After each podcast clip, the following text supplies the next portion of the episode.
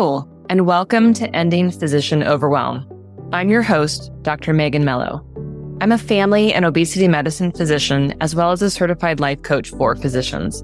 In this podcast, we talk about how the learned habits of people pleasing, perfectionism, and a lack of boundaries show up in our lives and how they contribute to burnout, exhaustion, and overwhelm. The healthcare system is broken, my friends, but let's not wait for it to be fixed in order to feel better.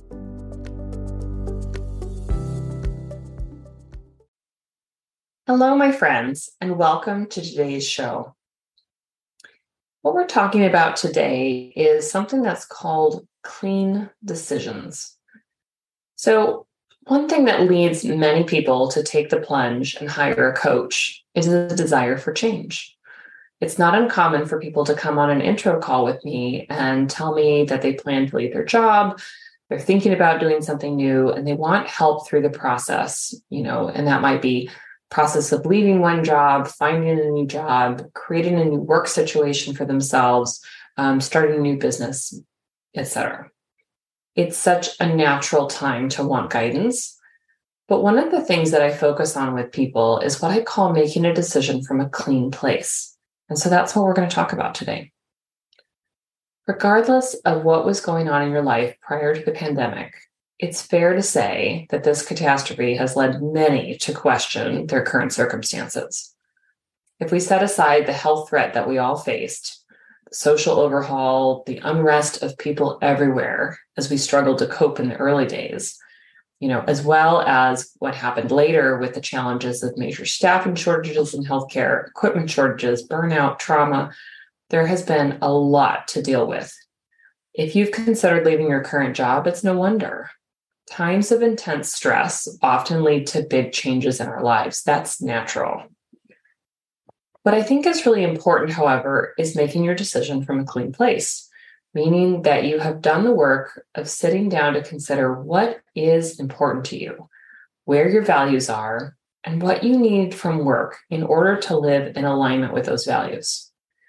And when you've done that, when you're clear on who you are and what you need, then you're able to analyze your current situation and make a decision on whether or not this circumstance can meet those needs or values. It's a lot different from storming off one day, screaming, I can't take this anymore, you know, flipping everyone off and, you know, just running away. That, my friends, is what we call a dirty decision, right? When you just throw your hands up in the air and just can't take it anymore. If we're being really honest, I think that there are many of us who, at least on some days, want to do the latter. We want to angrily storm off and never come back, to let them know that they've lost us and that we're not coming back. Many of us even have some fantasies about this how people will mourn us, they'll regret that they didn't treat us better, they're going to struggle to ever find someone good enough to replace us. Yes, there are parallels here with leaving a relationship as well. In this scenario, though, notice that we are in pain and we are wanting to inflict pain on others. Not physical pain, usually, but emotional pain. And you may not ever really consciously have had these exact thoughts, never actually said, Well, I want them to suffer. But there's often an element of that and we have to acknowledge that, right? It doesn't actually end up feeling good. It actually ends up feeling pretty, pretty gross.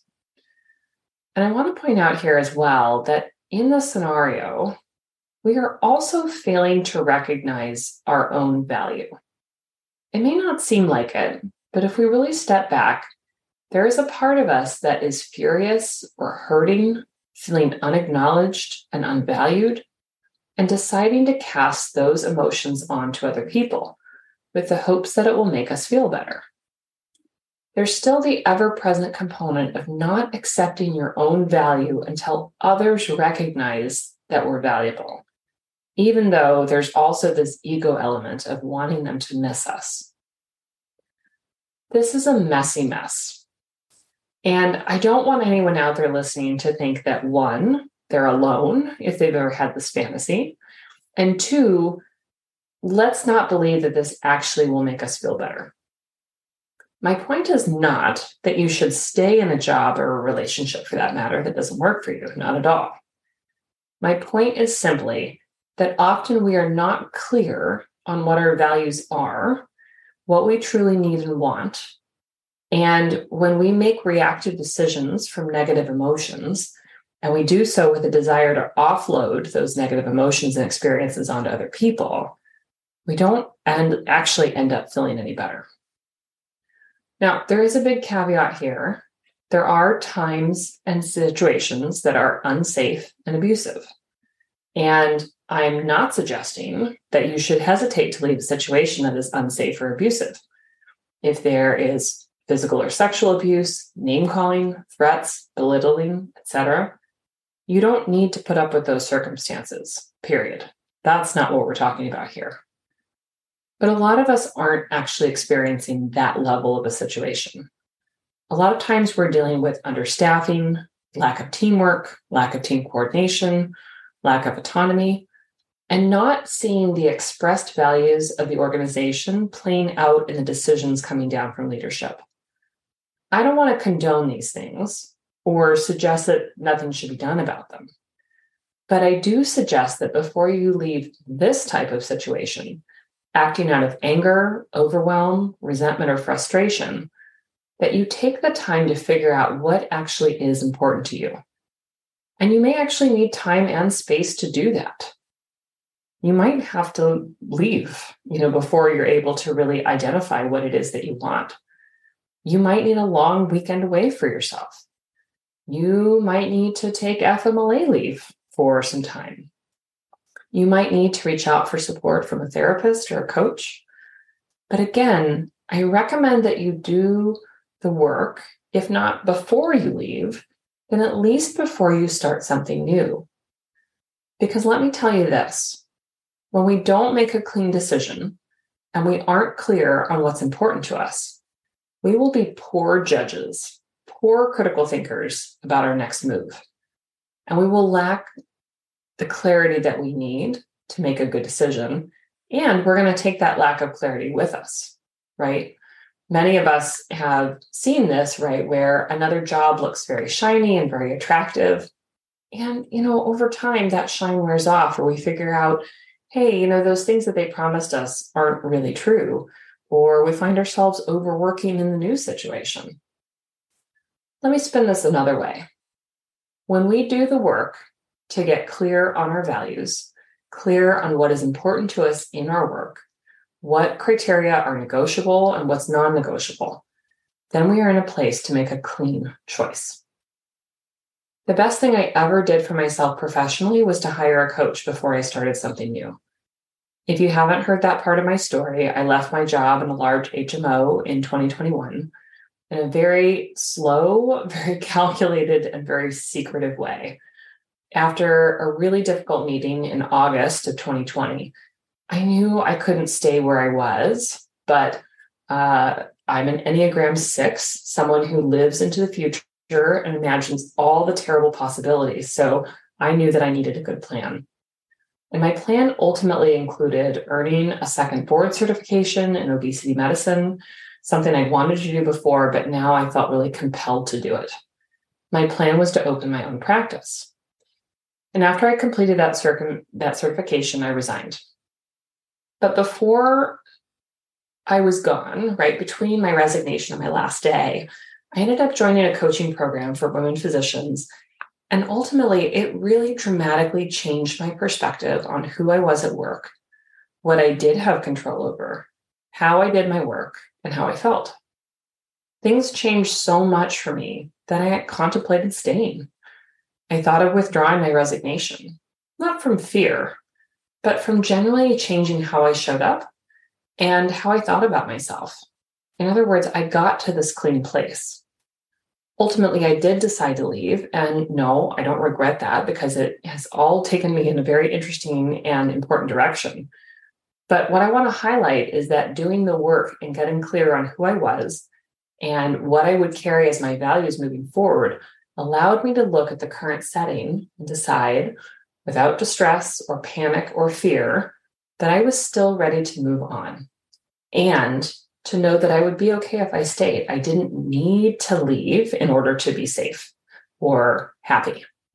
I think that is very, very important. And again, this is not the same when we're really talking about an abusive, you know, uh, work environment where terrible things are happening. But that really wasn't the circumstance at the time that I left. I was just ready to move on, and I could see that from a really clear place. In order to move on, in order to have a new experience, whether you stay at a job or you stay in a relationship or you move to a new state, we have to really understand what we think and believe, what we like and don't like, and consider how all of this has us showing up in our current circumstances. And again, assuming that we aren't subject to abuse, once we can see and really understand these parts and get out of those reactive negative emotions, we get to make a decision that our future self will thank us for. Because that's what it's really about. We want to set up our future self for success emotionally, personally, professionally. We may think that our current emotional state is permanent and that we're doomed to always experience it, but we aren't. But in order to get to the place where we change our experience, we have to know what needs changing and really do the work on the parts that we do control. Because things don't change just because they we think that they should. People don't change simply because we believe that they should. Work environments don't change just because we think they should. It's not to say that we don't have any opportunities to foster change in others or in our work settings, to have dialogue, et cetera. That's not true. But we need a compelling argument with a clear understanding of our own values and needs, as well as a relationship in which conversation is two way, right? There has to be give and take in order for change to happen. Sometimes when people do this work, when they get clear on what's important to them, start setting and maintaining boundaries, start communicating their needs from a place of self worth, self confidence, sometimes we end up staying staying in a job, staying in a relationship. But the experience is better because we did the work. Sometimes people do end up leaving, of course, as I did, but we leave prepared not to repeat our experience in a new setting with better knowledge, better understanding of how to navigate situations, to know what we aren't willing to compromise on. We know our deal breakers and we know our values. We aren't letting others make decisions for us. We are clear on what is in front of us, and then we decide for ourselves if it works or if it doesn't. The point here is absolutely not to trick ourselves into staying or gaslight ourselves into saying, oh, it's not that bad. Instead, this is important values clarification work that helps us to get out of reactivity, to get unstuck from emotions that feel heavy and immobile, and to figure out who we are now and what we need to thrive. I think it's some of the most important work that we can do for ourselves. I know for me, this work is ongoing, and I come more and more into myself all the time. And that's what I want for you. So don't wait. If you're struggling with your current situation, living in anxiety, maybe living in fear, wondering what to do, sit down and hash it out pen and paper works.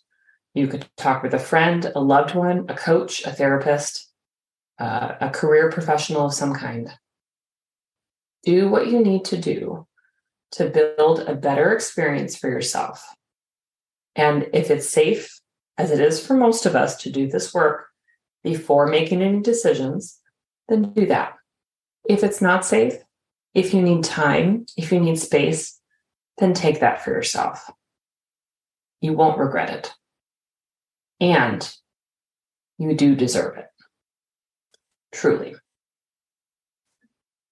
My friends, that's what I have for you today. And thank you as always for your time and attention. Please share this episode with a friend who needs to hear it. And if you would be so kind, please leave me a review on your favorite podcast app. Until next time, take care.